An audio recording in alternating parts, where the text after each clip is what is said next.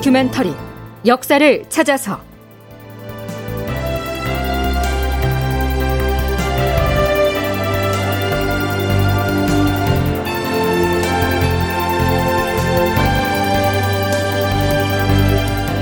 제1039편 조정현, 이항복과 이덕형이 있었다. 극본 이상락, 연출 조정현.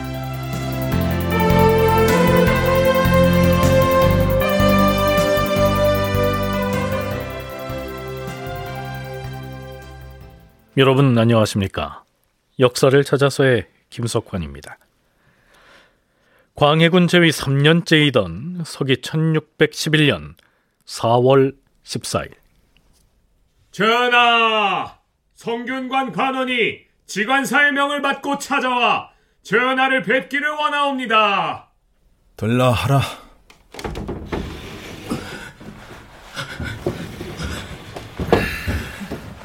그래, 성균관 지관사가 무슨 일로 보내서 왔는가? 주상 전하, 아뢰옵기 송구하오나 성균관 유생 50여 명이 공간을 하고 귀가를 해버렸사옵기에 그 일을 급히 아뢰고자 달려왔사옵니다. 유생들이 공간을 했을 때에는 명분이 있어야 할 것 아닌가? 주상 전하께서 재차 내리신 비만기 때문이옵니다. 전하께서는 정인홍의 청금록 삭제를 주창한 사람을 찾아 유적에서 이름을 삭제하라는 어명을 내리셨사옵니다. 누차 말씀 올린 것처럼 모든 유학 성비들이 중지를 모아서 결정한 일이므로 어명을 받들 수 없겠기에 유생들이 더 이상 성균관에 남아있을 필요가 없다고 판단을 한 것이옵니다. 그래서 곧바로 귀가를 해버렸단 말인가? 유생들은 벽성정에 모여 의논을 하다가 해질녘에 성묘에 배사를 한 뒤에 즉시 공간을 하고서 가버렸사옵니다. 그래서 지금은 대사성 이하의 관원들만이 나와서 성균관을 지키고 있는 실정이옵니다. 벽송정은 명륜당 뒤편 언덕에 조성된 소나무 숲을 일컫고요, 성묘에 배사한 뒤에 공관했다는 말은 공자의 사당에 절을 올린 뒤 성균관을 비우고 귀가해버렸다, 이 얘기입니다. 참고로 한국학중앙연구원에서 발간한 민족문화대백과 사전에는 성균관 유생들의 공관에 대해서 비교적 자세히 설명하고 있는데요, 그 중에 일부를 소개하자면 이렇습니다.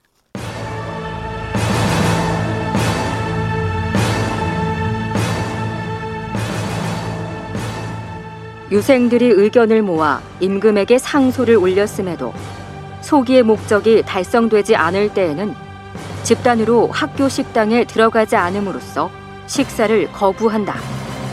이는 일종의 동맹휴학인 권당에 해당한다. 이러한 권당이 있으면 성균관의 동지관사나 대사성에게 보고가 올라가는데, 이들 관원들은 유생들을 집합시켜서 권당하는 이유를 문서로 제출받은 다음 이것을 국왕에게 상신한다. 이때 국왕으로부터 만족할 만한 응답이 내려오면 유생들은 권당을 철회하고 식당에 들어가지만, 만족할 수 없는 내용이면 끝내 들어가지 않는다. 사태가 더욱 악화하면 집단으로 기숙사를 비우고 퇴거해버리는 공제를 행함으로써 수업을 중단한다. 이러한 상황이 계속 이어지면 결국 유생들은 각기 집으로 돌아가서 성균관을 비우는 공관을 감행하게 된다. 그 절차가 이러했던 것입니다. 그렇다면 유생들이 공관하였다 하는 보고를 받은 광해군의 반응은 어땠을까요? 그대들이 전한 말은 일단 알았도다. 유생 50여 명이 공관을 했다 하는데 이 나라에 선비가 어찌 50여 명뿐이겠는가? 거듭 말하거니와 정인홍의 이름을 청금록에서 삭제할 때 필시 맨 먼저 주장한 자가 그 중에 있을 것이다. 과인은 그 주동자 이외의 유생들은 나무랄 생각이 없다. 그러니 그들을 타일러서 성균관으로 돌아오게 하라. 주동자를 색출해서 벌주겠다는 의지를 여전히 꺾지 않은 것이죠.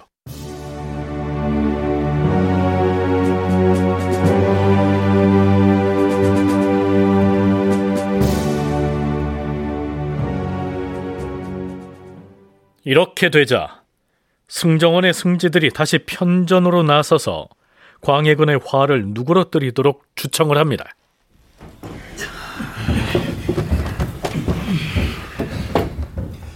전하, 신들은 이번에 전하께서 성균관 유생들에게 내리셨던 비만기를 살펴보았사옵니다. 다행스럽게도 주동자들을 유생 명부에서 삭제하고 또한 금고에 처하도록 하신 어명은 이행하지 말라고 보류하라고 하셨기에 신들은 유생들을 용서하신 전하의 은덕에 우러러 공경에 마지 않사옵니다. 사실은 지금 성균관을 공관하고 밖으로 나간 유생들도 안절부절 불안한 심정일 것이옵니다. 당초에 유생들의 지나친 행동은 누가 보더라도 너무 심했사옵니다. 전하께서 이번에 공관을 하고 뛰쳐나간 일도 아울러서 용서를 해주신다면 선비들의 마음을 안심시킬 수 있을 것이옵니다. 주상 전하, 삼가 바라옵건대 전하께서는 다시금 포용력을 보이시어 유생들을 부드럽게 타일러서 그들로 하여금 성균관에 다시 와서 모이도록 함으로써 선대 임금들이 시종일관 선비들을 예우해온 아름다운 전통을 이어가시옵소서. 부디 전하께서는 깊이 살피시어서. 집단으로 공관을 하고 뛰쳐나간 유생들을 용서하고 다시 성균관으로 돌아오도록 다독여달라. 승지들이 이렇게 간곡하게 청하고 있습니다. 광해군의 응답을 들어보시죠. 잘못을 했어도 유생이라고 해서 용서하고 그들을 가르치는 선비라고 해서 모두 용서하게 되면 유생들의 패려하고 엉뚱한 버릇을 장차 어떻게 단속하겠는가?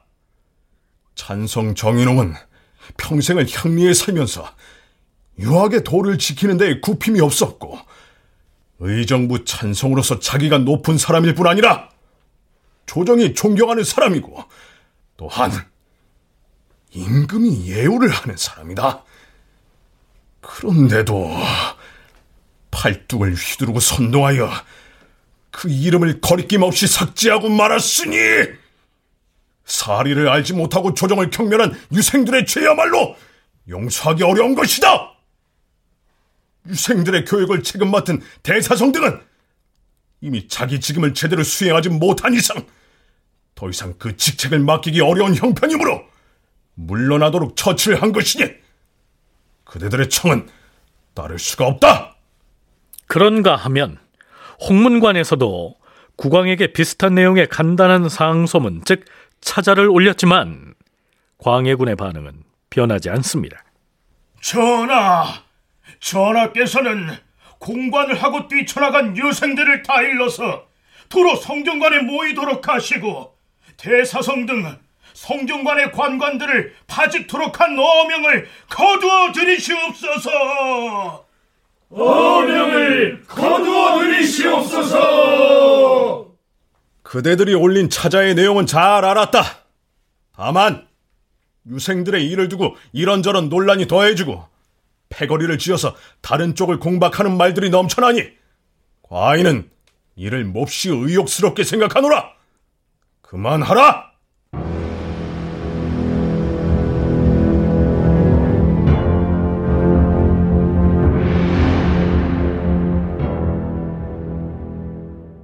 자, 되짚어보죠.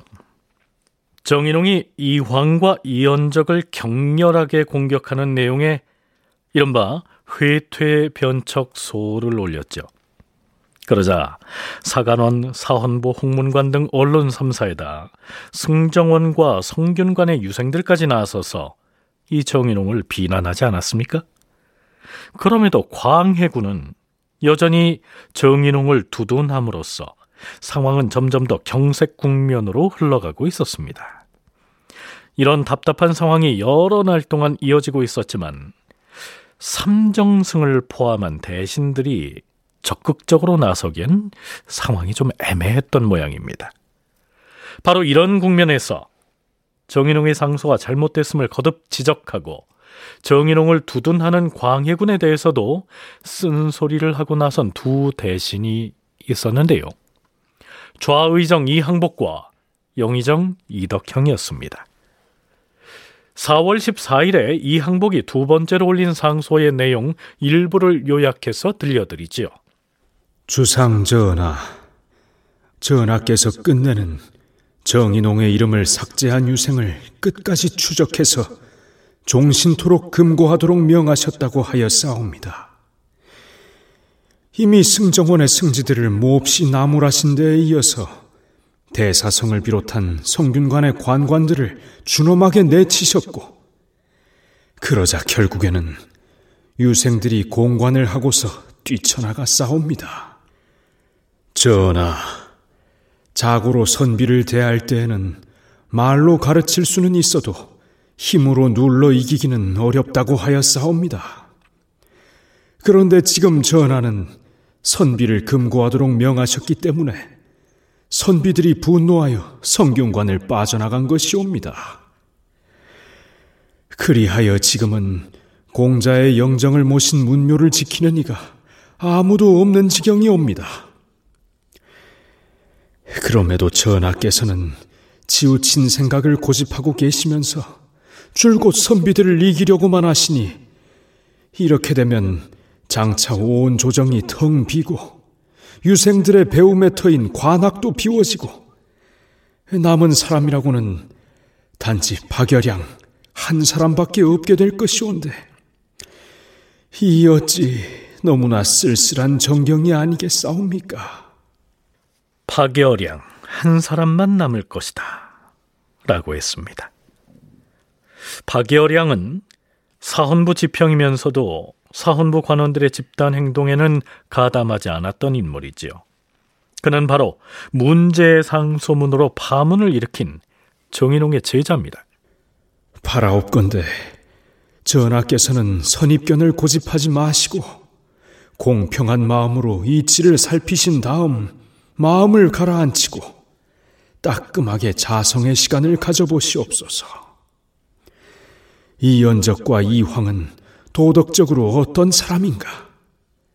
정인홍이 그들을 공격하였는데 정인홍의 주장은 과연 타당한 것인가? 이 점을 냉철하게 상고해 보시고. 광해군을 향한 이항복의 가차없는 충고는 계속 길게 이어집니다. 그런데요, 이항복의 간언에 대해서 광해군이 이번엔 매우 감명 깊은 어조로 이렇게 대답하지요.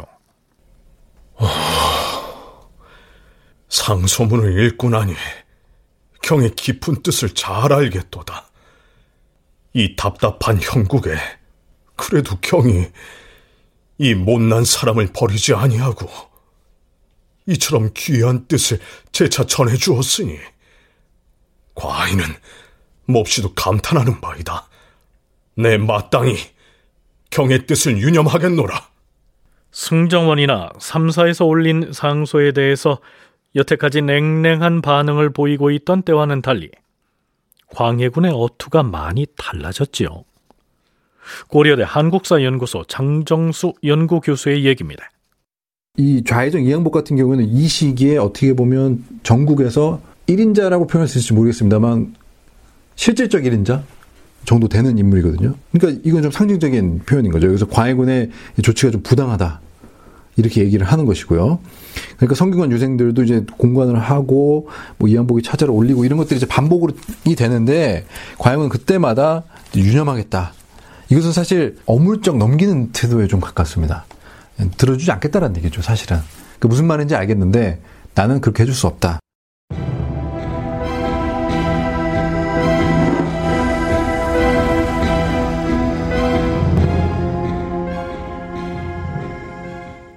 이항복의 뒤를 이어서 영의정 이덕형도 재차 나섭니다.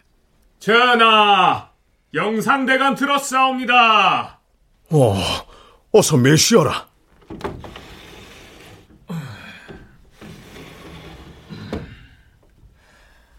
전하, 삼가 생각컨대 근래 정인홍이 선대 유학자 두 사람을 지목하여 비난한 일을 두고 서울은 물론 지방의 선비들까지 다들 놀랍고 분하게 여기고 있사옵니다. 돌이켜보건대 전하께서는 이미 이연적과 이황을 유학의 선비들이 높이 우러를 만한 학자로 인정하시어서 문묘종사를 결정하셨사옵니다.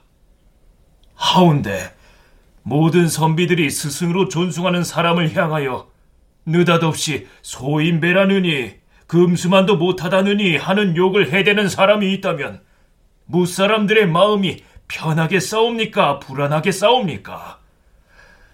그로 인하여 민심이 불안해하고 무사람의 분노가 일제히 터져나오자 저 연소한 성균관의 학도들이 대뜸 일어나서 말하기를, 저들이 온 나라 사람들이 존경하는 유학자를 헐뜯고 욕한 이상 마땅히 공개적으로 성토를 해야 한다.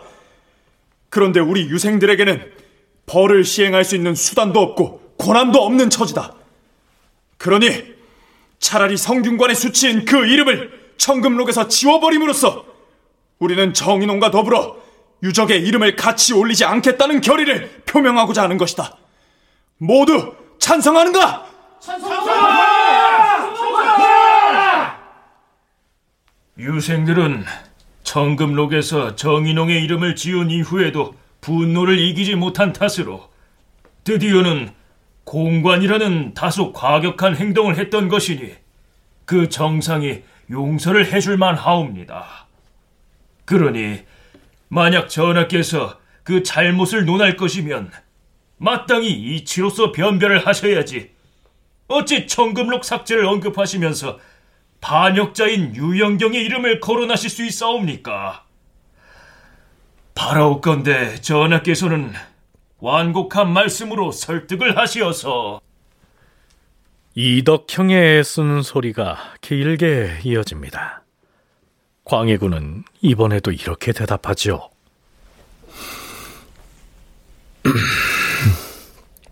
부족한 내가 일처리에 어두워서 임금답지 못한 까닭에 경들을 고달프게 하고 있으니 이를 매우 미안하게 여기노라. 영상의 의견은 마땅히 유념하겠노라. 황공하옵니다, 주상전하. 광해군도 처음부터 알고 있었을 거예요. 정인홍이 상소를 올린 순간 아 이거 피곤한데 이걸 어떻게 해야 되지라고 하는 어려움들이 있었고, 언제 그럼 이거를 어떤 방식으로 무마할 것인가라고 하는 것의 그 과정에서 뭐 대간의 비판, 김상헌의 비판, 그리고 이제 유생들의 비판, 이런 것들이 다 이제 이루어지고 있었고, 이런 그 끝물에 이제 적절하게 대신 이덕형과 이항복이 나서서 정인홍의 잘못이라고 하는 것은 이제 지적을 하니까 정인홍의 잘못이라고 하는 것을 대신이 이야기해 주는 것을 받아서 이제 정리를 하는 그런 수순을 밟았다고 할 수 있습니다.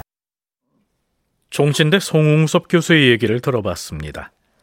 아마도 광해군은 대간이나 유생들의 항거에 떠밀려서 어명을 거두기보다는 원로 대신들의 충언을 명분 삼아서 이 사태를 마무리하고 싶었겠지요.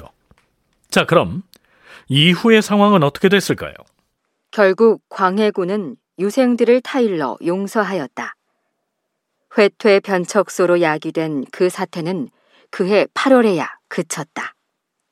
다큐멘터리 역사를 찾아서 다음 시간에 계속하겠습니다.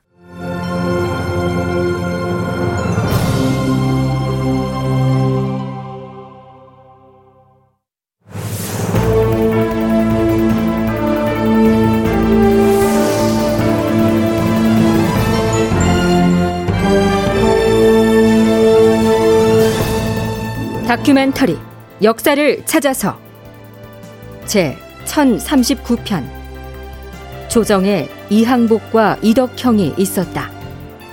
이상락 극본, 조정현 연출로 보내드렸습니다.